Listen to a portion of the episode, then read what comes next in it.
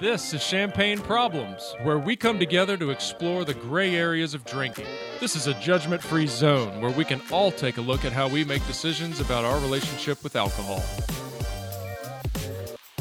Welcome back, everybody. We've got a special episode today for many reasons. One, our producer and friend, Charlotte Cameron, will be joining me as guest host.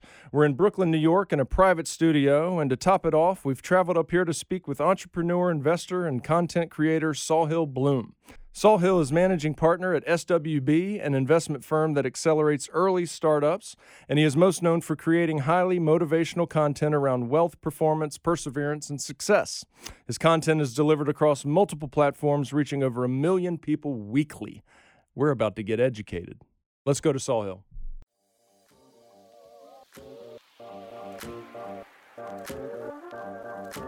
Sahil Bloom, welcome to Champagne Problems. Thank you for having me. Glad to be doing it in person too here in Brooklyn, New York. I know, I know. You took the words out. I was going to say we're sitting in beautiful Brooklyn, New York. Um, Beautiful, like 30 degrees. 30 warm, and a little gray. Nice and crisp. Nice Yeah, and crisp. Some trash on the streets. Yeah. Wonderful, man. Very glad you agreed to do this. Uh, very excited to to sit down with you and, and pick your brain on all all things uh, Sahil's wheelhouse. Yeah, well, hopefully we have something to offer. I don't know. I can't promise anything already, but we'll see. All right, all right. Um, all right, so we do a, a little rapid fire thing at the very beginning. Um, we're gonna fire off a few questions to get to know Sahil. Okay. Oh yeah, All right, baby. let's get into it. Here we go. What was your first live music concert and where? Ooh, this is embarrassing. Uh, Fall Out Boy. Yes. Uh, oh God. shoot, what year is this? Like probably, oh, I don't know, 2003, 2004, uh, in Worcester, Massachusetts. Lovely. Yeah, it was Fall Out Boy, Hawthorne Heights, and like some other embarrassing band that I was really into. That, by the way, like embarrassing at the time, like you know, like later kind of got embarrassed by it. Right. Now I'm back into that stuff. Like Oh, I'll yeah. listen to that It's while all I work good out. now. No issues. No Yeah, issues. yeah. I, Fall Out Boy, people stunt on them, but they're actually not bad. You're standing by. sleep. Don't All sleep right. on Fall Out Boy. All right. Uh, what comedy movie have you seen the most number of times? Oh, super bad. Easy. Oh. Super bad. Super bad, off by the the way, like is so freaking funny. And you couldn't make that movie today. This is like one of my this is one of my issues with it. It's like Judd Apatow. Some of those movies that he made are unbelievably funny. Like the comedy, the the dialogue is so good and so crisp and so funny. But some of the jokes, like Oh, I like just don't think you can make them in Hollywood anymore. With like how the Overton window has has shifted. No question. I think the majority of comedy movies from the past you cannot do anymore. Yeah. Yeah. All right. What food is your guilty pleasure? Ooh. Uh, Ben and Jerry's cookie dough ice cream. Lovely. All right. Lovely. What'll make you lose your temper? Uh, my wife will tell you this one. Uh, actually, two things. Number one, um, when simple technology things don't work, I get really, really annoyed, like unnecessarily annoyed and pissed off if like a simple thing just isn't working. Uh, and then number two, any notices from the IRS just piss me Just off. piss off. I love it. I love it. What's the God? What's the comedian's name where he talks about uh, people getting mad at their phones? And he's like, "It's got to go to space and back." Well, the, like, L- Louis C.K. Has an a second. amazing one about That's. Wi-Fi on planes. That's That's, so funny. Where like you're on a plane and he, he has this whole bit of like you're literally in a in like a rocket going like you know 800 miles an hour, 30,000 feet above the earth, and you're Yeah, pissed that your Wi-Fi doesn't work on You're the bitching, right? Yeah. It's so good. Love it. All right. So, what is your favorite view? Favorite view. Could be vacation. You know. No, I mean, I, I'm biased because this is a more recent one, but waking up in the morning and my six month, seven month old son, uh, like crawling all over me and smiling at me, that for sure is like the best view in life. Yeah. Yeah. Give it a give it a year. Yeah. when he starts like now he's kind of learned how to like whack me and wake Yeah. me up. So the, the view has changed where it used to be like peaceful little smiles. Now it's like him like clobbering me in the face to wake me up. So I'm sure when he's like a year old, it'll start to get not so good. But for now, it's still pretty good. Yeah, it's beautiful. It's a beautiful scene. All right, awesome. Now we know you. So That actually did capture a lot of my personality, by the way, already. So good questions. Good questions right That's off the the bat. I like it. All right, so you're a Stanford grad. You're a four-year student athlete, baseball player. You've received accolades for, you know, exhibiting excellence, academic achievement. Where do I pay you for this hype Yep, track? yep, yep, yep. I'll Let hit you later I'm on Venmo. keep going. I'm, re- I'm reading the list right. you gave me. no. uh, you had let's see, what were the other things? The you, you were guided by Condoleezza Rice. You're you're a successful entrepreneur and investor. Um, I take it you're not a very lazy guy. Um, so where does your spark come from? If you can think back to when you realized that you wanted to succeed and you wanted to do well. I mean, I think about my myself in junior high, and I was kind of a piece of shit. I was a little bit lazy. How far back do you remember being driven like that? You know, I always remember being pretty driven and having like an internal wiring that pushed me forward. I, I've always thought a lot about the difference between motivation and discipline in life. And I think my parents and my grandfather and my dad really instilled that in me of like this whole idea that you can't have to be motivated to do something every single day because it's a dangerous way to live. Mm. If Yeah. you have to be motivated, you're just going to go up and down and have these swings because you're not always going to be motivated. You're going to wake up half the time and be like, shit, I don't want to do this thing, whatever it is. Yeah. And so, this idea of developing like a cold, almost emotionless discipline in life and things that you're going to do has always been very central to how I approach things. And that's from, I don't know, I think back to it, I guess in the earliest days, probably in high school when I started to really approach baseball, just having that cold, emotionless discipline of like the alarm clock goes off, you wake up, you're going to do what you said you were going to do. Yeah, there's no battle. Yeah, there's no battle. And it, it actually is really liberating because you don't have to have that hmm, battle in the morning of like, do I want to go do this thing? Do I want to, you know, now like, do I want to go get in this cold plunge? Do I want to Yeah. go, you know, get the workout in that I said I was going to do? There's not that battle. It doesn't exist when you remove motivation and needing to have that motivation. And I've always just sort of had that wiring. I saw it in my dad. And I think it's much easier to learn things when you just see them and observe them than it is when they're taught to you. Like Oh, anyone no can tell you things. Your parents can like I used to have this idea that when my son was born, I would teach him all sorts of things. I'd be like, "Hey, you know, you have to be this way. You have to be this way," and I just realized like you can't, you can't do that. I didn't think about half the stuff my parents said to me. and It's just in one ear, out the other as a kid. Um, but when you see things in action, when you see your parents embodying things, those really stick with you. And so that for me, I mean, from from the early days of my life, I just I've always always thought about discipline as being like a central tenet of how I operated. How Oh. do you how do you determine then what discipline is worth keeping in the mix? It's a good question. Um, you know, for me, I think about a lot like what are the values? What are the kind of like central values that you're going to be um, focusing on? And like, how do you define success fundamentally? Like, what, what does winning look like to you in life? Um, because that's what's going to be the bounds on how you're going to operate and what you want to do. And at any point in your life, that definition changes. At some points, you know, you're going to be really focused on money and trying to get off the ground in your career. Then at some point, you're going to be more focused on family and spending time with your family. But having those kind of non negotiables around like what your values are, what are you really going to be focused on and trying to push towards has always been really important to me. I think about, um, and I'm writing about this a lot right now uh, in the context of the book that I'm working on. Uh, There's this scene. Uh, have you seen the movie Apollo 13? Yeah. So in Apollo 13, there's that like famous climactic scene when they're coming into the re-entry into the atmosphere, and they realize that there's this really critical angle that they need to hit. If they're too shallow, they're going to skip off and shoot off into space. If they're too steep, they're going to just blow up on re-entry. and so they somehow need to like nail the angle of re-entry, but they don't have their computer on. The computer's been like blown up, Fried, and yeah. yeah, they don't have enough power to turn it on. And so Tom Hanks comes in and is like, well, we can actually nail this angle by just focusing on getting the earth in this window. And if as long as we like run the burn, if we can keep the earth in the window, we're going to optimize the angle of reentry and be okay. And I think about that so much as a metaphor for life of like that window is sort of your values hmm. and the earth is like your habits, the actions you're taking on a daily basis. And when you can achieve that alignment and just focus on that, you can accomplish so much hmm. going forward. And when you lose that alignment, that's when bad things happen. Yeah. Hmm. Oh, I like that. This is life. This is it. Apollo, The Apollo 13 metaphor. I love that movie too. Love it's so it. good. You clearly. Uh, that's awesome. I love that because the yeah, looking at the Earth through the window. I remember that scene vividly. I remember it well. All right, so let's talk about action because I love how you say it as an emotionless um, discipline, and I love Jocko. Discipline is freedom. You know that whole idea.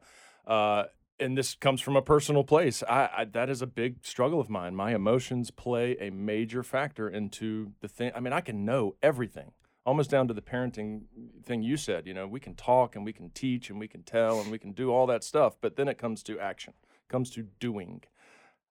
What? how do you, how do you stay emotionless? How do you stay disciplined? How do you how do you execute that? You know Mark Manson. Do you know Mark Manson, the author of The Subtle Art of Not Giving a show. Fuck? Oh, that's awesome. So uh, he's great. I've like I've never met him. I like love his writing and thought. I mean. I thought that book was phenomenal, and it, it gets like. You know, some people love it, some people hate it, which is Yeah. kind of the point of the whole thing. Yeah. But in, in that book, he talks about um, this idea of values, and he talks about values that are good are evidence based versus emotional. Mm-hmm. And that to me is just really important. It's like, what are going to be your evidence based values that you're going to be pushing towards? And once you figure out what those are, you know they're evidence based, you can slowly try to remove the emotion from how you're operating on a daily basis. You're never going to be perfect about it, right? Like, we are emotional creatures. That's actually a feature, not a bug. Being emotional is like mm-hmm. a part of how we connect with people, how we develop relationships, that how those relationships are strengthened over time. It generates a lot of dopamine for us over the course of our lives. It generates a lot of pain on the other side of it, which is fine, that kind of like give and take of life. Um, but slowly moving yourself to be more methodical about how you operate towards the things that really matter to you, I just think is really important. I mean, like, it's been in all of these books that we constantly talk about. Like James Clear always talked about having daily systems. I think those systems are just as important for operating in your relationships, operating with your family, how you think about being a father, a parent, you know, a son, a brother, sister, whatever, as they are to your work. Like everyone Yeah. wants to apply them to work and how you, you know, make progress against your professional goals or how you make progress against your fitness goals. But you should think about those same things. Like, what are your systems for developing a really strong and healthy marriage? It's mm. super important to feel like there are things that you're doing every single day that you know you said you were going to do them and you do them. One of those for me is like expressing appreciation for something tiny that the other person did. That's been one that in my mind, I'm like, I need to check the box on doing that. Not in a way where it's like fake, but in a way where I know that every single day I'm telling my wife one thing that I'm like, hey, you did this one thing, like an, a- an act of service, whatever it is. And I really appreciated that. It could be stupid, like a tiny thing. Oh, you got more pods for the dishwasher, whatever it was, like the little things that compounds over time, the same as any other investment you're going to make. And so I'm just, I'm like, I am a big, big believer of just having almost like a list of those daily systems that you just feel like you can check the box and create streaks around because it really will change your life if you do that. Mm. Do you keep all these areas separate then? So like, okay, I'm doing a good job in this marriage system at the moment, this you know financial system at the moment. Are they are they separate or are they interplayed for you? Like ha- being good in one kind of allows you to have more energy to be sort of focused on the other. Or I don't know. How do you think about that? I, personally, I think that everything in your life is connected. Yeah. I've, I have a really tough time keeping things separate. It's the reason why I'm such a prick about hmm. doing the things I say I'm going to do. Like, I, I talk about this constantly that, like, I'm going to really piss people off with the fact that I'm that way sometimes Yeah. because when I say I'm going to do something, I'm just going to do it. And it's not going to make sense. And sometimes it's going to mean that like if I said I'm going to do 30 minutes of cardio every day, we're going to get home from something at 10:30 at night. I'm going to be like, "Shit, I didn't do it. I got to go do that thing." And it makes no sense. Like there's no actual benefit, but my rationale is if I don't do that one thing, it's going to make it easier for me to not do the one thing in whatever other area in my life. Yep. Yeah. And it, it's stupid, right? Like it's not that Well- that 30 minutes of cardio is going to make a difference or that getting into the cold plunge for the 5 minutes is going to make a difference. But to me, it's going to matter because I'm going to know that I didn't do the thing that I said I was going to do. And it's going to slowly chip away at that identity that I've created as Yeah. being someone that does hmm. the thing they say. So I, I think all of life is connected in that way. It's like really hard to separate it, at least for me. Yeah. Yeah, a little obsessive, right? Oh, I mean, it's like a weird psycho. It's like you know, th- there's a borderline like psycho wiring to that type of Sure. thing. But I think it does. You know, I, I think it's probably a common thread among among people that um, you know have achieved great things No is that they have this kind of like obsessive wiring around doing the thing they say they're going to do. Absolutely. I mean, shoot. I mean, the, the obvious ones are the Kobe's and the Mm-hmm. Jordans, and and what's interesting is that you know they didn't have many friends, you know, because they did that. They were adamant, adamant. Yeah. I mean, Jordan in in um, what was that in the Last Dance? Yep. Jordan talks about that, like his teammates. Like, you don't weren't gonna like me. Yeah. We we might not be friends, and that's okay. Like to him, he was like winning has a cost, right? Like there is a price to winning, Yeah. and for him, that was just that obsessiveness, and he was going to hold you to the fire just as much as he would hold himself to the fire. And most guys couldn't handle that. You can't stand up. Like you're That's going right. to run with Jordan, it's going to be really freaking hard. You're not going to like it. Tiger Woods was the same way. Yep. And you see with all these guys, right? There were areas of their life that slipped because they were so obsessive over Sure. that one. What I'm trying to do is find balance across all of this, right? Like I'm not an athlete on that level. I'm not going to be an entrepreneur on that level. I'm not like if you're going to try to balance it, I, that generally means that you're going to be balanced across all right. of these areas. Yeah. You're probably not going to achieve the 0.001% outcome in the one, which is what those guys were trying to do. And so, you know, Steve Jobs is an example in the entrepreneurial world, sacrificed other areas of his life, right? Like yeah. as yeah. a family man, as a father, like other areas of his life that were really challenged as a result. I'm trying to find, and I think what I'm trying to help other people find through the things I'm putting out, the content I'm putting out, is a balance. Because for most people, that balance is the happy zone. Like that's where you can live a really amazing life, feel like you're contributing to society, feel like you're creating value for other people around you, but not lose sight of your family, your social life, the other things that make you so happy and create fulfillment in the long run. Hmm. So that's really, I mean, like if I have a mission, that's really what it is. Balance. Yeah. Balance. Like Let's talk about your book. Uh, I don't know how much you want to reveal as you're you're currently writing it, but I do know the premise is kind of a, and, and I'll let you say this better than me, but more of a, a different way of looking at wealth, mm-hmm. uh, a redefined, maybe newer perspective, different lens. Uh, could you share on that because I know it relates to everything we're talking about. Yeah, I I mean I had um, it, it, sort of relates to my general story and and how I got to where I am, which is basically that I started my career working in finance. I was marching down like a very traditional path from a finance standpoint, making more and more money every single year, you know, getting promoted, things were good. You're like thinking that you're following the trajectory towards being a successful person and like it feels good and people think you're doing well and I had a realization right when COVID hit that I was basically chasing this thing. I was like climbing this one mountain and I was realizing that maybe it's actually the wrong mountain to climb. I started getting worried that I was going to get to the top of that mountain and look over and realize that it was the wrong mountain. I cut like holy shit, I spent my whole life climbing this one mountain and it was the wrong one. Like this hmm. wasn't the mountain I was supposed to climb. And I had I mean I had what I would characterize as like a panic attack or nervous breakdown around all of this, and it coincided with things happening from a family perspective that led to, um, you know, a lot of thought just comprehensively about life. And what I realized was in this moment, financial wealth, which we've always hyped as what wealth is. You see someone that has a lot of money, and you think like, wow, that person's so wealthy, amazing, so cool is only one type of wealth that exists. And so the whole thesis that I'm going to be presenting in the book is that there are really five types of wealth. And I'm going to present both the argument for that and the rationale around it, as well as build out a tactical guide for building these different types of wealth into your life, for building that balance that I talked about. Um, I'm super, super excited about the project. I think it's going to be transformative, frankly, like for myself in the writing process and for a lot of people who read it. I think it comes like both as something that um, will help people to build that balanced wealth in their life. And then also something hopeful for people who have traditionally not felt wealthy. They look at their lives and they say, like, oh my God, I wish I had more money because look, all these wealthy people out there, to realize they actually have quite a lot because yeah. they're living and they're super close with their family and they live close or they're physically well and healthy or they feel fulfilled mentally you know are very mindful they have kind of presence etc so um, i'm super super excited about it. It'll probably come out mid 2024 if i had to guess. Um, you know publishing timelines being what they are and frankly the writing process is going to take a while. Yeah. um, but i think it's going to be great Sounds amazing. Yeah. It, I'll come back on once it yeah. comes out and we can talk about it more. Yeah, love to. love to. Well, we might have a lot to talk about by then because we're sort of reimagining. You're talking about balance and redefining, right, wealth and success. And we're kind of doing a similar thing with wellness mm-hmm. and looking at, you know, these daily habits you engage in and then how is the consumption of alcohol your relationship with alcohol impacting all of those so mm-hmm. right now you take an assessment you look at your you know you, you maybe go to a therapist or a doctor, you ask some questions, and really they're just trying to figure out like what are what level of risky drinking are you engaging in, mm-hmm.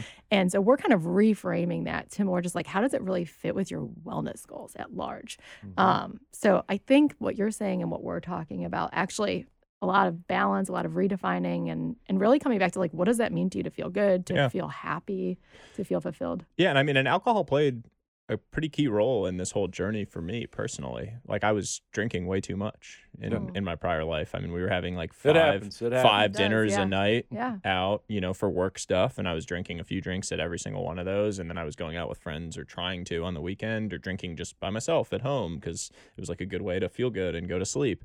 Um, and what I realized, I mean, this is probably up until like May of 2021, right? Like I realized, oh my god, I'm drinking way too much, like a few few drinks a night. It's just and it's not in line with all the other things I talk about and do in my life. I was working out 6 7 days a week. Like I was I really cared about my physical health and my fitness and all these other areas of life and then suddenly I'm doing this thing that's like really not in line with my core values and I'm making bad decisions around it and um that led to me making a big change around it to where I was like, okay, I think I can find a place of balance where um, alcohol for me is more just like a social bonding thing. And that might mean having one drink a week when I'm mm-hmm. having a special dinner with a special friend and I'm having like, you know, a nice glass of wine with a friend and we're connecting over this nice drink versus like drinking by myself, you know, two drinks on a Monday night while I'm writing yeah. really serves no purpose. Yeah. I'm not connecting with anyone in that way. Um, and so it really shifted for me around that to just align with the broader values that I had in life. So oh, that for I'm just thinking for listeners at home, you know, that that's a big question they could ask themselves, sort of like every time I'm doing this, what's the, what am I gaining out of mm-hmm. it? How does it relate back to my core values, right? Which is that window. And then if it doesn't, what's the point? Yeah. Okay. Yeah. I mean, I, like I convinced that. myself, um, one of the reasons I was drinking was I convinced myself that drinking made me a better writer. Yeah. And so I was like, I'd have two whiskeys, and I even like wrote, you know, I'd say like, oh, I'm two whiskeys deep. Like I had this writing thing where I was doing, and I would I would have a couple drinks, and I would write. And I thought it like loosened me up, and I started creating this like romanticized vision of like Hemingway, yeah. these writers who like wrote while they were drunk, and a lot of those guys died when they were like 40, by the way, which right. we don't have right. to talk about. They they lived a good life, um, which I don't want to do. I have a kid now. I'm right. like, man. And so when when you know when I found out my wife was pregnant, and I found out you know we were gonna have have a son, I was like, I gotta make sure that I'm doing things for the right reason. Like I want to be around for for his whole his whole life, right? Like I want to be around and be a big part of it, and I don't want to be in a bad you know in a bad spot or put my wife in a tough spot. And so, uh, and she doesn't drink really at all or much. And so that really shifted my whole perspective on it of just like thinking like what is the real reason that i'm doing this? How should i be thinking about yeah. drinking if at all? And uh, and where does it fit into my life? Like wh- where does it mean something? Yeah. Yeah. Well and and and like charlotte alluded to that's that's exactly what we're trying to get you know the masses to do these days because it's it, you know there's more and more science there's more conversation. You know we all know of the the sober curious the alcohol free trend going on. There are alcohol free bars popping up everywhere. I mean this is this is not new. It's it's happening right now and it's pretty exciting for us but the the ideas behind everything you're saying people are are just looking deeper. It's like what what why am i doing this? Like is am i doing this because everybody else does and because we've traditionally done this forever well that doesn't make it okay it doesn't mm-hmm. make it good or productive and you know like you said it's it's you know for me it it it was always um kind of a crutch and a and and something that just made me feel good in the moment and then of course after time if you don't look at it it it escalates and escalates and then all of a sudden you've got all these consequences and it's like what the heck and then it's potentially too late yeah uh, and then you're dealing with addiction and so anyway i'm just yeah i mean for a lot of people too alcohol is it becomes a big part of their environment right mm-hmm. it's like mm-hmm. the things they're doing it's the people they're around it's it's everything and people fail to realize or fail to really internalize the fact that your environment creates your whole reality yeah. with all this stuff and so when drinking is a huge part of your environment that means you're going out that means you're putting yourself into you know risky situations a lot of the time at least for me like you know i think about in college like you just my mom always used to tell me that like nothing good happens after midnight yeah. or whatever the fact is and it's just true like in my own experience and i feel like probably in a lot of people's experiences good decisions generally don't get made after midnight especially not when you've drank um, no but it creates your whole environment. And if your environment creates your reality, that's the people you're around. And this might mean, by the way, like when you're shedding alcohol from your life or reducing the amount, that might mean that there are people in your life that you need to shed mm-hmm. on the way. I, I mean, I think so much about the the analogy of like hermit crabs and the fact that they have a shell and they enjoy that shell and it protects them and is a part of their environment, and then they leave it and they go find a new shell. And we have this stigma in society with humans that that's not okay. Like you're supposed to just have your friends and those are your friends for life and you're loyalty. supposed to keep them with mm, you and it's right. loyalty and you don't quit on people and your family and those people are just they're there. And the reality is that might not be the case for your life. You might need to leave your shell and find a better one for that next phase of your life, whatever it is. Maybe you're leveling up in some way and you're going into a place that that prior shell just isn't going to be the right fit for you. Maybe it was when you were in college and you were having fun and doing things, but now you're getting serious. You're having kids, you're trying to progress professionally, and that's okay. And I think we need to reduce the stigma associated with that. Like I, I talk a lot about this idea of boat anchors. Like there are people in your life who are holding back your progress. They're drags. It's like you have an anchor out off the side of your boat and you're trying to go full speed and you can't because the freaking anchor is hanging in the in the mm. ground on the seafloor. And you need to figure out who those people are and cut the line on it. Yeah. And it's really challenging because sometimes it's like a close friend or someone that you've been around for a long time. Sometimes it's family, which is really, really tough. Yeah. But when you do that, when you cut the lines from those people, all of a sudden you're unlocked. It's like this weight off your shoulders that you can just move forward in life and progress on the things that you want to progress on. And so I just, in general, think we need to start slowly removing the stigma associated with that. Yeah. Moving on to Cutting the next ties. thing, cutting ties. Well, and it's and there's a there's a way to do it, right? I mean, you know, w- when we think about that, it, we think about like you know people who just like st- step over people, and I got to get my way and get to where I'm trying to get. Well, that's not what you're saying. It's more of like an emotional tie. And, you know, you can still have acquaintances and people that you've known your whole life, as long as you're just not emotionally, you know, invested and tied mm. into that relationship, which then would weigh you down. Otherwise, it's just someone you know. Absolutely. Absolutely. well, we're talking about mostly external, right? Right, like people and habits and environments. But what about internal? I mean, you mentioned that your belief was that you were a better writer when you drank, right? So how do you shed those sort of misconceptions that you've developed about yourself and your identity? Like, what was that process? How do you? What are the tools to do that? Because there's truth to it. Right. You know, sometimes it does make you write better in the Mhm. moment. Now, of course, you can look at the grand umbrella and that it, you know, it creates other, you know, issues and consequences. But shit, some of the greatest songs, some of the greatest book. I mean, there's things that creativity sometimes is pushed by these substances. actions create identity. Big, big believer in that. Movement, actions, experiences are what create identity. And I mean, there's this whole concept in um, uh, of neuroplasticity, which is basically this whole idea that like experiences can actually change the structure of your brain. hmm And so when I think about changing your identity, I think about changing your brain and how you think about these things, it has to come from movement. It has to come from actually taking actions to be that type of person that you want to be. And that's challenging at first. Like the first action is the the most challenging thing. I mean, when Mhm. you're when you're going to quit something, when you're going to try to do something new, it's like the whole metaphor of jumping into a freezing lake or like getting into a cold plunge. Whatever you're going to do, the hardest thing actually isn't once you're in. The hardest thing is actually getting in. Like I, Yeah. you know, I, I do a cold plunge every single morning, So and it's on my deck. It's like 30 degrees out this morning, right? Like 25 degrees out when I'm going and getting into it at 5:30 in the morning. It's dark out. The hardest thing isn't getting into it; it's opening the door to go out onto the deck because Oh, I yeah. know that once I open the door, then I'm gonna have to get in, and so it's all like pain in my mind. And once I'm out the door, I'm in it, and it's fine, and you kind of get through it, and you like breathe, whatever. But the opening of the door is the hard part. And so it's just taking that first action, like just starting to create the movement, create the experiences that start to actually shift your brain, shift your identity. I mean, it's like actually scientifically proven that that has a structural effect on the way your brain works. Um, so that's what it takes. That's what it takes. It's like the bias for action and an action movement cures everything. Hmm.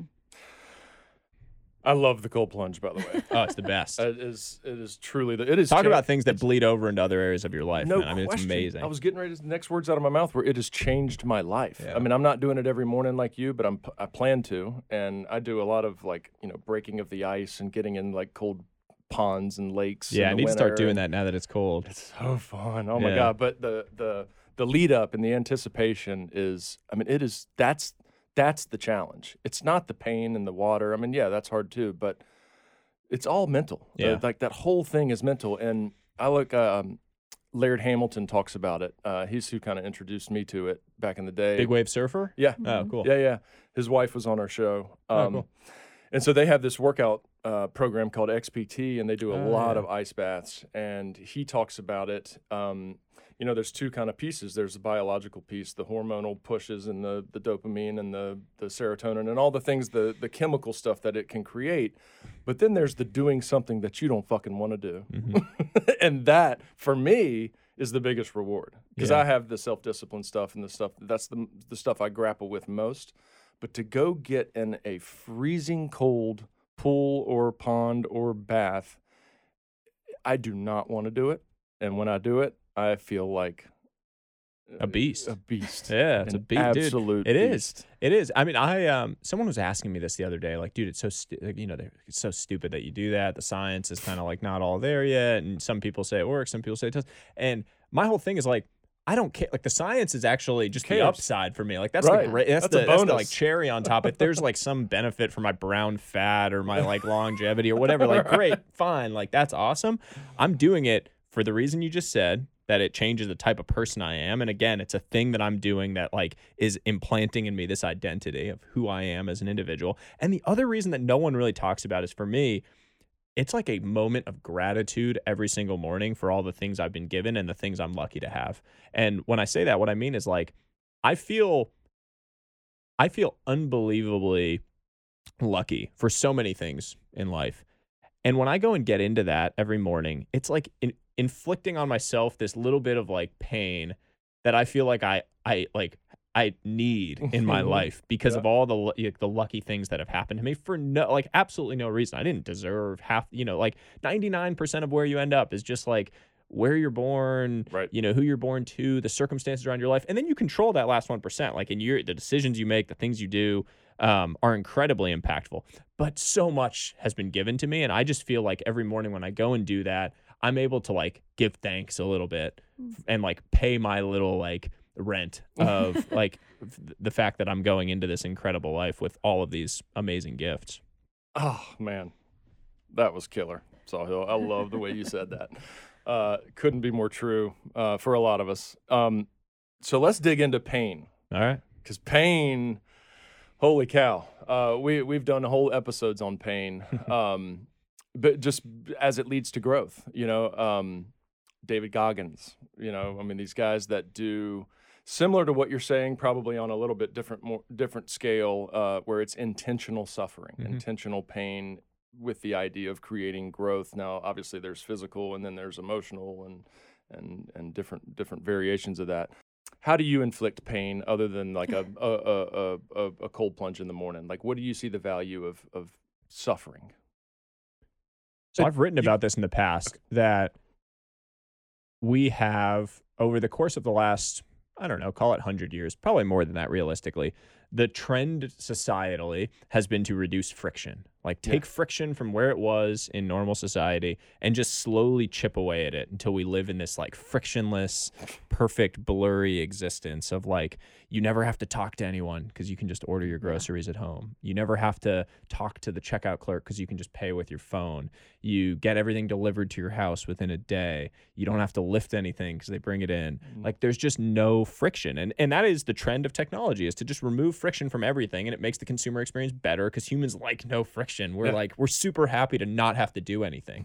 This is Right. great. It's like, oh, awesome. I don't have to talk to this person. I don't have to, you know, take out my wallet to pay. I don't like all these little things. And then what you realize is we remove all friction from life and suddenly you're like, oh, actually that was the add that was what added the texture and the meaning hmm. and the purpose to our existence. And so you have this obsessive desire and quest to remove friction and then you're like, holy shit, why are we even here Yeah. if you have none of it? Um, and so I wrote about this recently this whole idea that we need to find ways to strategically reinsert friction to our lives. I'm a big believer that, like, if you can reduce stress and friction in certain ways, that's great. Like, if it makes your life a little bit easier to, you know, have help around the house or to get the groceries delivered to you so that you can spend more time with your kids, I think that's awesome. But you need to find a few ways where you're going to incur intentional friction in your life in order to make sure that you feel like you just, you have to feel it. That's what adds the texture to life. That's what slows things down so that you don't just wake up and realize that you're 80 and you just like, holy shit, what happened? You My whole life just went it, by yeah. nothing. I didn't feel any texture. There was no like those moments of pain are what you remember. Yeah. When you think back on your life, it's not like the pure, you know, peaceful nothingness of like a day when you didn't do anything. It's the moments where you like did something that you really didn't want to do and you experienced pain and there was real friction in your life. So I'm a big believer that you have to just find ways to reinsert that friction in your life. The cold plunge is one of those ways that I do it. I also just once a week do some sort of stupid physical challenge with a friend. Yeah. And this one friend, Chad Rogers, who um, he's a professional baseball player. We trained together back in the day when we were training for baseball. And our last year of training for baseball, we were both pretty injured. And we basically just decided that the only way we were going to be able to perform at a high level that year was by being mentally bulletproof. And so we started doing just like rather than just doing the training for baseball and the like physical stuff, we started doing like stupid mental challenges. Like we went out, it was like zero degrees that year in Boston. It was like this crazy cold spell. And we went out and we crawled up a mountain. There was this like mountain near my house called Cat Rock. It was like pretty steep. It was like the big sledding mountain in town. And we crawled up it like from the base. Like crab walk? Yeah, no, thing? like like crawl, like army crawled up this freaking mountain in the snow. And then we got in, we went back down it and got into this frozen river and went like a half a mile yes. in this frozen river. Oh and we were just doing dumb stuff. And this is like back in 2013 or something like that. And now, you know, he's one of my best friends in the world. And we now every single Sunday will do some sort of stupid challenge. So like today after this, he t- and it each it kind of alternates who gets to choose the challenge, and the other person just has to do it. Like there's no you're not allowed to be like ah, I don't want to do say, that whatever. Yeah. So like you know a few weeks ago I was it was the New York Marathon and I texted him and I was like neither one of us runs. Like I've never run over three miles in my life. Had just never done it. And I texted him and I was like, you got to go to a track and run 10 miles tomorrow. God. And you just have to get it done. I've like I've, I've never done that. I have no idea how long it was going to take. So we went out and did it, and like I didn't walk for three days. Like I was in bad bad shape. and so today, like after this, he texted me last night. He's like, you have to do 30 minutes of uh 50 pound weight vest step ups, just like in a row, just like 30 minutes straight, just like monotonous, terrible, boring over and so I have to go do that after when we get out of here. Do you do it uh, with him or no? To, no, he lives in Florida, man. He lives in Florida, and so I'm like, it's dude, it's a little easier for you when you got to do yeah. these things. It's like nice and sunny and warm out. I got to do it in the freezing cold.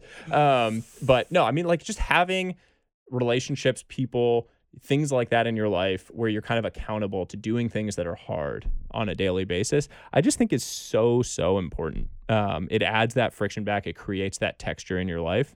Um, and it does force you to grow in some way. I mean, all of it comes down to Goggins talks about this. Mm-hmm. It all comes down to controlling your mind. Yeah.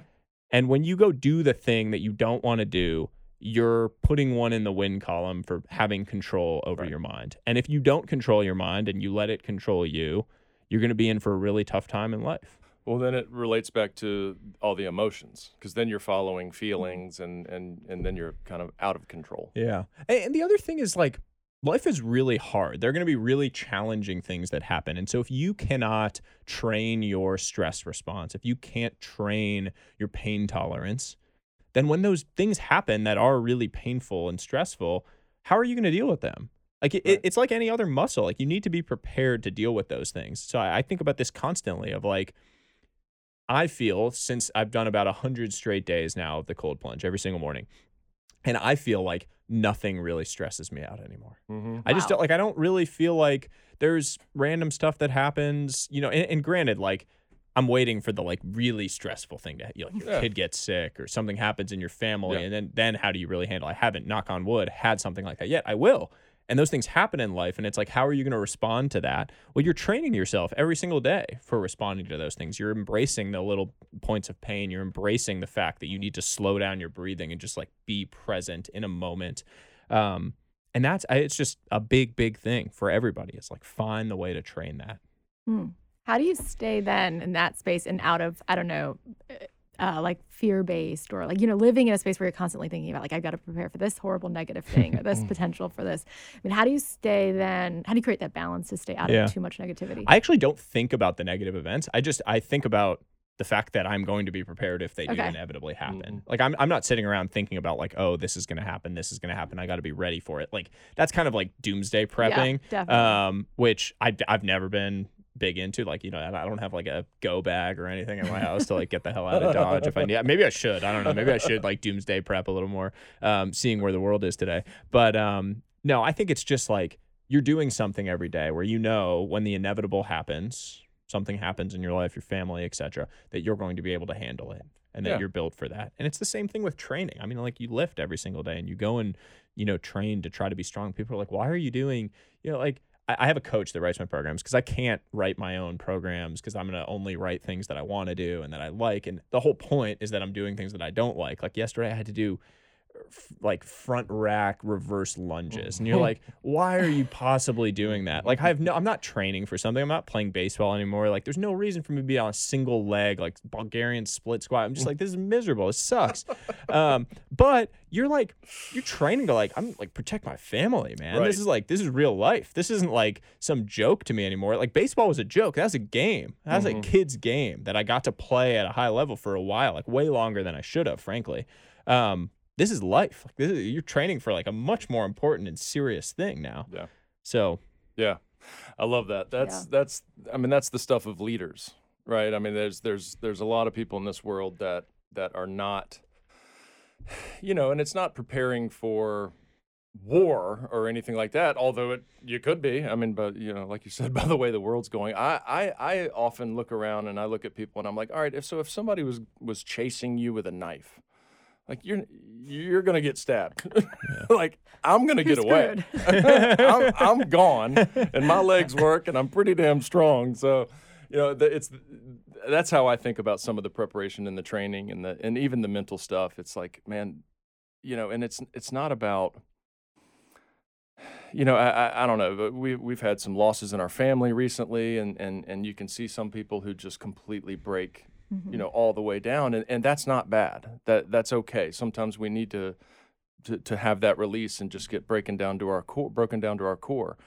Um i don't know but there also needs to be someone there to comfort that person and and kind of be be a little more uh solid secure prepared um yeah, and there's I- I don't something know, powerful about embracing that duty in life that's right. and being ready to be there That's for those people and being that rock.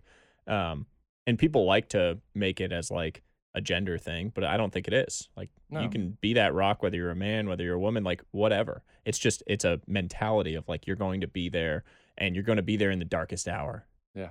Most of your friends, I've written about this, I've talked about this, and I believe it so strongly. Most of your friends are not really your friends. They're just along for the ride when it's fun, when it's convenient, when you're winning, when it's valuable to be there, and they're gone when it's none of those things. Yeah. And the real people in your life are the people who are there when it's none of those things. Mhm. Like when you have nothing to offer them in return and they're still there showing up right next to you. And those are your darkest hour friends. And those maybe going to be five of those people in your life, Maybe. maybe Yeah. 10 if you're Yeah. really, really lucky. And your entire goal in life should be to cherish those people Mm. Mm. and make sure that you are that person to someone else. yeah yeah That's it. I saw I your love that. post on that and I made a comment and I said, and of course I always relay it back to drinking. I was like, you want to really test your friends? Stop drinking. See how many of them stick around. Yeah. I think it was Chris Williamson. Have you seen Chris Williamson? Um, he's a podcaster too. I know the I name. think that's his name, Oh, Chris It's Williamson. like Chris X. Yeah, something yeah, like yeah, that. Um, he went on. I think he either had Huberman on his podcast or Yeah. he went on Huberman's podcast, and he said something to the effect of alcohol is the only drug where if you're not doing it, people view you like you have a problem. Right. And I thought that was so powerful and so well said because it's, it's very true. it. Not doing the drug makes people think you have, Have a, a problem. problem. Mhm. And how weird is that? So weird. It's a bizarre thing, structurally, societally, um, and it is changing. You, you said this Yeah. earlier, yeah, yeah. like very quickly. Actually, I think like Yeah. I've seen people tweet this, and it's become sort of a meme of like in 20, 30 years, you know, we're going to view alcohol the way we view cigarettes, Cigarettes. today. Um, and I don't know. I think there's probably a middle ground. I think that's probably like a little far further than I would say it's going to go. And personally, I have found a you know a happy medium of alcohol being a thing that I use for kind of like real intimate one-on-one bonding. Um, that I actually feel like it it helps and actually like helps create connection. It's sort of in the way that I think our ancestors might have used it, and Yeah. um, Yeah. you know, societally and and with creating connection. Ritually. Yeah, ritually. Um, but there's something there. It is changing, and it's changing in real time. It's changing fast. It is. It is the the the different. You know, people often make that analogy to cigarettes, and the difference is is the actual effect alcohol has com- compared to the actual effect cigarettes have. I mean, one cigarette made, never made me feel like a glass of bourbon did. Yeah. Cigarettes made me feel like shit. Bourbon made me feel like God. Yeah. Yeah, I mean the other difference is like no one's you know running off the road killing someone True. After two True. cigarettes, That's right. um, That's right. and that happens. Like I've you know I've had people I know killed in a drunk driving accident. It's Yeah. like it's an awful awful thing. Yeah. Yep. Yep. There's a there's a list of consequences for Yeah. sure. Let's do one little dive into um, the topic of honesty. Hmm. We uh, we talk about honesty a lot on our show. Um, you know, alcohol has the the ability to create a um, I don't know, kind of a alternate reality sometimes, and you can sometimes equate that to dishonesty without dishonesty meaning meaning lying. It's that's not what I mean. I mean an alternate reality, like a, a lack of truth, uh, and often that that runs deep internally. Hmm. Um, we discuss honesty from an internal space often, as opposed to oh, I'm just spouting off lies. It's more, are you in tune with the truth mm-hmm. and in, in tune with who you are? And sometimes this gets into a spiritual space. Um, do you do you practice spirituality and, and some of that inner inner honesty? Mm-hmm. Yeah, yeah. Love to hear. yeah, about that. I mean, I've grown up in like a very, I don't know, multicultural, multiracial, you know, multi-religious household. Like I, you know, my mom's from India, grew up Hindu, um, came over to the U.S. for college. Um, at 18 by herself. Met my dad, who is a Jewish white guy from the Bronx. Um, neither family really wanted to accept that they were together. My dad's family ultimately disowned him. I've never met anyone on my dad's side of the family. My mom's family ended up embracing it and embracing him, just given he had kind of like given up his family to mm-hmm. to be with her. But I grew up in this like weird collision of worlds, right? Like I had the Hindu mother, Jewish father.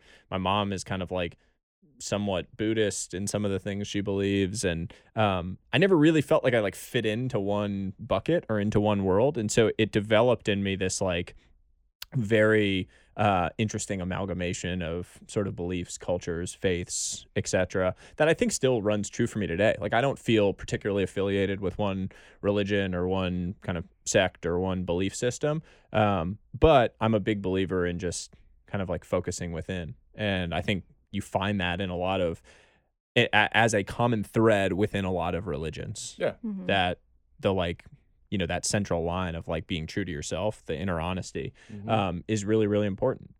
I think constantly about the fact that we lie to ourselves, and it's mm-hmm. the worst lie you can tell is a lie to yourself. And there are so many common lies, like we tell ourselves we're going to do things uh, you know, we're gonna do it later. Hey, I'm gonna do this later. Like, oh no, you know, I don't want to do this now. I'm gonna I'm gonna do this later. And it's like it's a lie. No, you're like, not. not. You're not gonna do it. No, you're, you're just not gonna do it. um, and there's so many. I, I need to write more about this. Like, what are the most common lies that we tell ourselves? Um, because it's also the worst lie you can tell is the lie to yourself. Because mm-hmm. the second you start lying to yourself, it's like if you can lie to yourself, you're the most important person in your slope. world. If you can lie to yourself, who the hell else are you gonna? you to lie to anyone. You That's lie right. to everyone about everything in the world if you're willing to lie to yourself. And I think a lot of it comes from fear. A lot of it comes from insecurity. I mean, I think back on my past, like I was super insecure for most of my life. Like high school, you know, uh, and all my bad decisions come from points of insecurity. Like I think about when I was a kid, like in high school, dumb shit I did, it was always because I was insecure about who I was. It was like, you know, I didn't think I was as good as other people, you know, were saying I was, and so I started lying and like saying that I was better than I was, making yeah. making shit up. Um, you know, I like needed to feel good about who I was as a, you know, as a person. And so I'd like, you know, talk to girls or whatever, try to act all cool and like, mm-hmm. you know, hype myself up in a way that was like, it was stupid. It was just because I was insecure. I was like chubby, you know, high school or whatever. I was just yeah. an insecure person. And so until you find that like security and comfort with who you really are, it's very very difficult to be honest with the world around you and to be honest with yourself. Like I you know when you when you're insecure like that and you're lying to others, you're lying to yourself that whole time. You're not willing to look yourself in the mirror and say like I'm not shit and just be honest and like l- literally look at yourself and just be like, "Oh, you're actually not doing the things you say you're going to do. You're not the person that you want to be." And just be honest and have that conversation to where then you can make a change. Yeah. But most people you're not willing to do that. It's like very, very uncomfortable to be able to look in the mirror and say that. That's right. And and well, it's and I've got a 12 year old now, and this is a, a child that's entering adolescence, and eh, I mean, in the thick of what you're talking about. Uh, not in high school yet, but going through those phases of trying to figure out who they are. And I think the insecurities and the even lying to yourself is all very normal and natural for for growth uh, early on in life. I mean, how many young people know who they are? you know, when they're 12, they're not looking in the mirror yeah. like I'm gonna. You know, we're all trying things out and going down different paths, trying to figure things out, trying trying out being different people too. Mm-hmm. You know, I think that's a that's a fascinating part of our lives. Some people kind of continue to do that throughout their entire lives, yeah. and some of them kind of figure it out a little bit earlier on. Yeah, and we all. I mean it, it's a never ending game. Sure. You're always insecure about something. You're never like, some people say like, oh yeah, I'm not, not at all. But everyone has their thing that they're insecure about, some insecure, whatever it is. Like you, Yeah. you know, you said you still get nervous public speaking. Yeah, yeah. Like it's fun. You're hosting a podcast. oh, I know. And you say you're nervous public speaking. Like that's very funny from the outside thinking, you know, outside looking in. Like that's a very funny thing to even think about. Uh, but we all have those things. And generally, I, I've tried to be more introspective about it now when like I'll say something that's like, you know, I'll like say something to someone. And in my own head, I'm like, that's not really true. Mm-hmm. The thing I just said, like the way I'm feeling about this thing or whatever, like I'm just hiding from something because I'm insecure about it. Mm-hmm. Like, oh, I'm not secure about how this podcast is going. And so I'm going to tell people it's going great. And like, I'm so happy with how it's going because I'm just covering up the fact that I'm insecure about it. And so I want to like put on this face that everything's great to the outside world. And it's bullshit. And like, when you're able to just think uh, it, in the moment when you can recognize it, that's the most powerful thing because then you, you say it and you're like, hmm, okay, that actually, that wasn't true. I just lied about that. What, like, what is the thing? What is my issue that's leading to me wanting to tell that lie or wanting to make up this thing? And when you can start having that awareness, that's when you can start changing the dialogue and you can start actually making improvement on it. When you're not aware of it, you're just going through life like that was how I was in high school, man. That's how I was for most of my college years, frankly, of like I didn't have really that that sense of self. I didn't really I hadn't figured out who I was to your point about your kid and was I like an athlete or was I um, a nerd or was I you know like a a jock? Was I smart? Was I not? Like I just I, I was I like brown or was I white? Like I, I didn't know who I was really, Mhm. and that makes it so hard to be honest with yourself about Mm. things. Yeah, no question. What's that? So you're talking about in real time, which I love, but I I was thinking about this too. As I I think based on where you are in life and what you're doing at the moment, day to day, that you're exposed to a lot of evidence based theories or not yet evidence based theories, right? And you're constantly, it sounds like thinking like, how do I integrate this? Is this going to be worth making a part of my routine? It's also leading me back to just like, do you have a process? I don't know if it's meditation or if you sit down and you write things out. Like, how do you sit down and check in with yourself? Like, this is going well. Mhm. This is not really going well, but it kind of looks good. Like, how do you, what's that process Yeah. for you? So I do like five minutes of journaling every day before going to bed. I would say there are like three things I do. The self, the like my self check in regimen, if you will. Five minutes before bed every single night. I basically just like free form, right?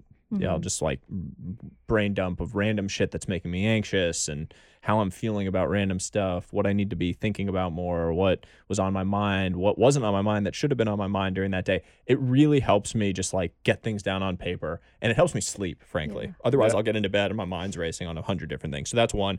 Two, at the end of every month, I do a little like monthly review. Mm. And in that, it's basically to make sure that my course is directed in the right direction. There's this like whole idea of like your direction is much more important than your speed. Mm. I'd much rather be going slowly in the right direction than really fast in the wrong direction. I talked about it earlier, like climbing a mountain. I don't want to get to the top of this freaking mountain and realize it was the wrong mountain and that I Mhm. didn't climb the right mountain. Yeah. And so I'm very deliberate on a monthly basis about looking at what is my direction? Like, are my daily systems actually aligned with my goals? Am I moving and marching towards the things that I was trying to accomplish on a more medium and long term? And what course corrections do I need to make in real time on a monthly basis in order to do that? And then the last one is at the end of the year. And I do at the end of the year, I do a kind of personal annual review. Mm. And I basically am trying to boil down to like, what did I learn this year? Like, how am I a different human being than what I was a year ago today? Because I'm a huge believer that who you are today is basically a direct result of the choices you made a year ago. And that means that who I am a year from now is basically a direct result of the choices I make today. Mm. And when you realize that, you really act differently on a daily basis. When you realize that where you are a year from now is a direct result of the things that I'm going to choose to do today and how I'm going to approach the day. And that is a hugely empowering idea. It's also a scary one for a lot of people. But we all have the same amount of time. Like there's no I don't have 30 hours in a day and you have 24. We all have 24 hours in a day. Some people just use theirs better than others. Yeah. Some people are investing their time versus spending their time. Mm. When you're spending your time, you're doing stupid shit. You're scrolling on social media, you're gossiping, you're complaining about stuff, you're, you know, chit chatting. Like you're just doing dumb things. And then when you're investing your time, you're really creating that future version of yourself. You're doing things that are making that future version better off. And that's things that compound. That's like in, investing in yourself. That's like reading. That's having productive conversations with people where you're learning things. That's writing. It's, you know, working on those big projects that are really important. It's working on yourself physically, working on yourself mentally. Those are all investments in that one year from now self. Yeah. Scrolling on social media never made anyone better off. No. It just made you wish you were somewhere else. Like That's social right. media is designed to make you wish that you were somewhere else right now. You open it up and you're like, oh man, this person's on some crazy vacation. This person's more jacked than me. This girl's better looking than me. Like it's only designed to make you feel bad about what you're not. Mm-hmm. And so, what good is that in your life? Scrolling around, looking at that, it's only going to make you feel bad. I like, no one really looks on social media. It's like, wow, I feel really empowered. I spent an hour on Instagram today. I feel so empowered. I feel strong. I feel better off. Like, what a great way that, That I just used that hour. Yeah. That mm-hmm. hour Every now was and then you find people that are really positive, and mm-hmm. that's great. You should follow those people. Like you, what you're consuming, the things you're consuming on a daily basis, create who you are. And so make sure that you're really curating and being very smart about like cutting people of what's what you're consuming on a daily basis as well.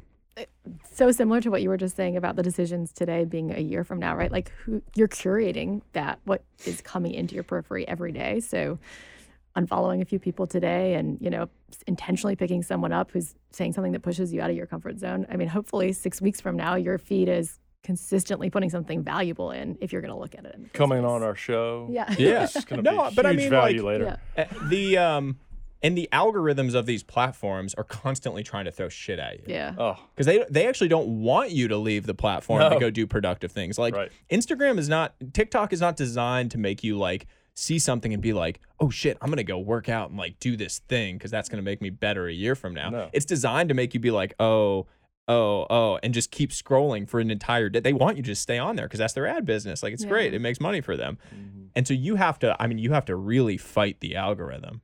You have to like fight back against technology. It's like Terminator shit. Like it's coming for you. and you so got to fight back against it if you want to like reclaim your life and your sanity around these things.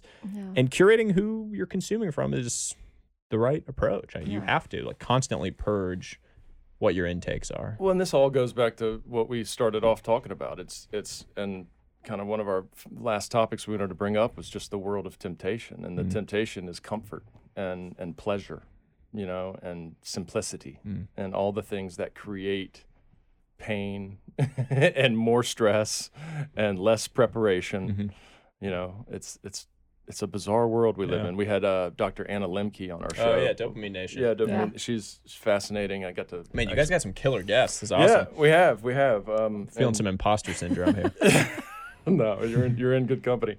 Um, and she always talks. She talks a lot about pleasure and pain, and, and kind of the homeostasis that the brain will create uh, after too much pleasure, and and you'll just have this like big push of, Mm-hmm. and obviously it's more like depression and and mental health. Uh, symptoms, you know, as a result of just creating too much comfort and fluff and, and non-friction. There's this idea that I recently came across um, the surfer mentality. Have you heard of it? Uh, I'm not sure. Probably. So the surfer mentality is this idea that a surfer is kind of waiting in the waves, gets up on a wave, and is so so happy, like riding this wave at the peak of this wave, even though they know that the wave is eventually going to crash down on top of their head. Hmm. They can experience this incredible joy and appreciation for being on the peak of this wave and riding this wave, knowing that it's going to crash down, bundle them, you know, toss them around a bunch because they know that there's another wave coming and that there is always going to be another wave coming.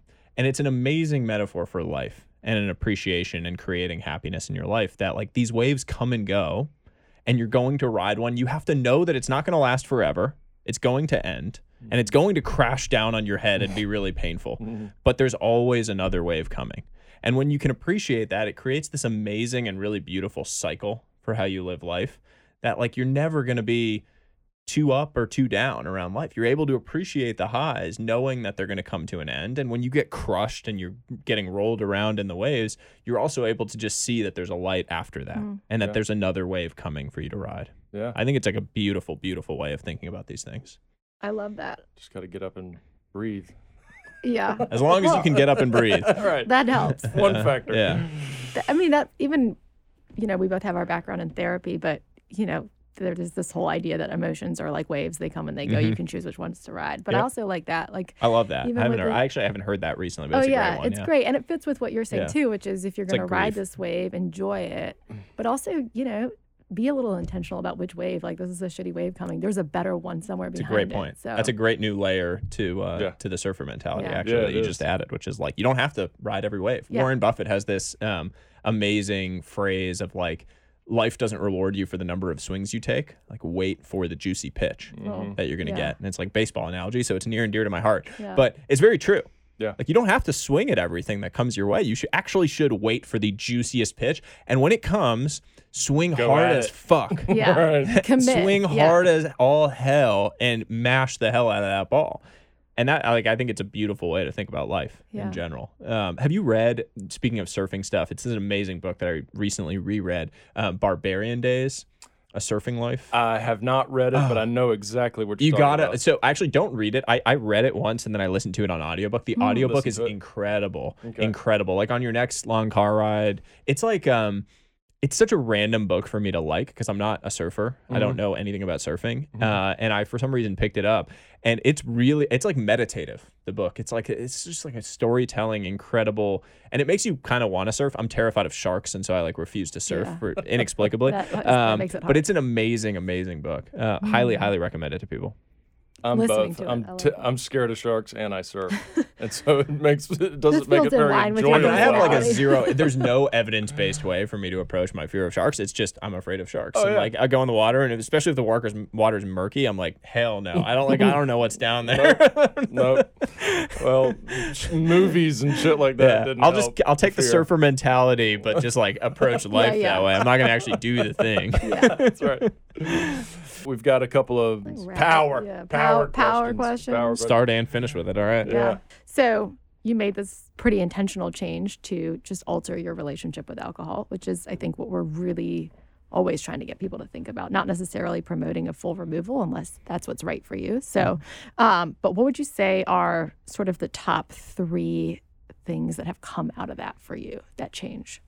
better sleep like way better sleep i mean completely changed my sleep and i think as a result like my focus during the days my energy during the days um, that's been a huge huge benefit i mean and, and i tracked that so i actually Yeah. had data to prove that it was you know a dramatic impact but like two two glasses of whiskey in the evening is going to make you sleep like shit that night so that was that was a huge one um, it has made me enjoy and appreciate the drink i do have so much more than i did before Oh yeah. I mean, it's I like like, that. it's a like good the idea of like if you eat dessert every single night, you eat cake every single night.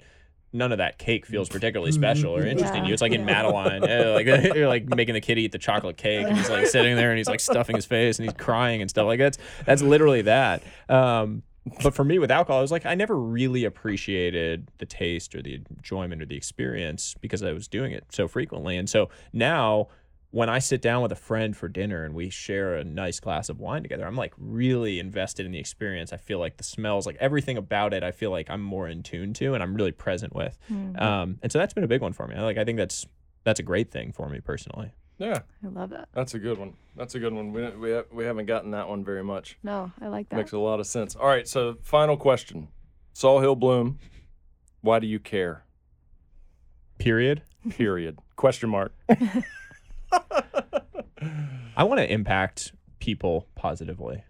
Uh, I used to, I used to really want to get rich. Like that was my thing when I was a kid. I was like, ah, I'm gonna have a ton of money because like you know my my parents were both like academics and we, uh, you know we were middle class, but we weren't rich. And I'd see people that were rich, and I was like, man, I'm gonna do that. I want to make a lot of money. That looks sick. um, and somewhere along the way, I realized there were way too many just like rich yet miserable people out there. Mhm. Way too many Yeah. that it wasn't the answer, that I wanted to be happy and feel fulfilled. And for me, that comes from impacting people. When mm-hmm. I hear, you know, I write this newsletter every week and it goes to about 150,000 people now, which is blowing me away. Mm. And I get responses to it from real people. Like you can reply, if you reply to it, it goes to my email inbox of how these things that I'm writing eh, from my desk in New York are impacting some a kid in India who's like, will write back like, hey, this thing impacted the way I thought about this. I ended up getting my first job, whatever it is. And that blows my freaking mind that I can sit and write something, think about something and share it, and it'll impact someone positively, hopefully. and so that to me is like how I derive fulfillment. That's why I care and that's why I do what I do is I think I can impact people and hopefully that's my family positively and I can take care of my family as a result of these things. But if I can impact millions, tens of millions, hundreds of millions of lives over the course of my life, a billion lives, I mean, holy hell. that seems like a life well lived. So yeah, maybe a little money comes along with that. maybe. More money comes along when you're not focused. when you're not on looking money. for it. Exactly. exactly. I will tell you that. I, I've definitely found that to be true. When I was chasing money, I had some, and it, things were like okay. But now that I'm not chasing money, you actually end up making more money. Right. it's like the paradox of money or something like that. I should write about should that. write about should, that. yeah. Yeah. when you're chasing the thing, you don't find it. Yeah. It's like a broader metaphor for life. Yeah. Yeah. Sahil Bloom, ladies and gentlemen.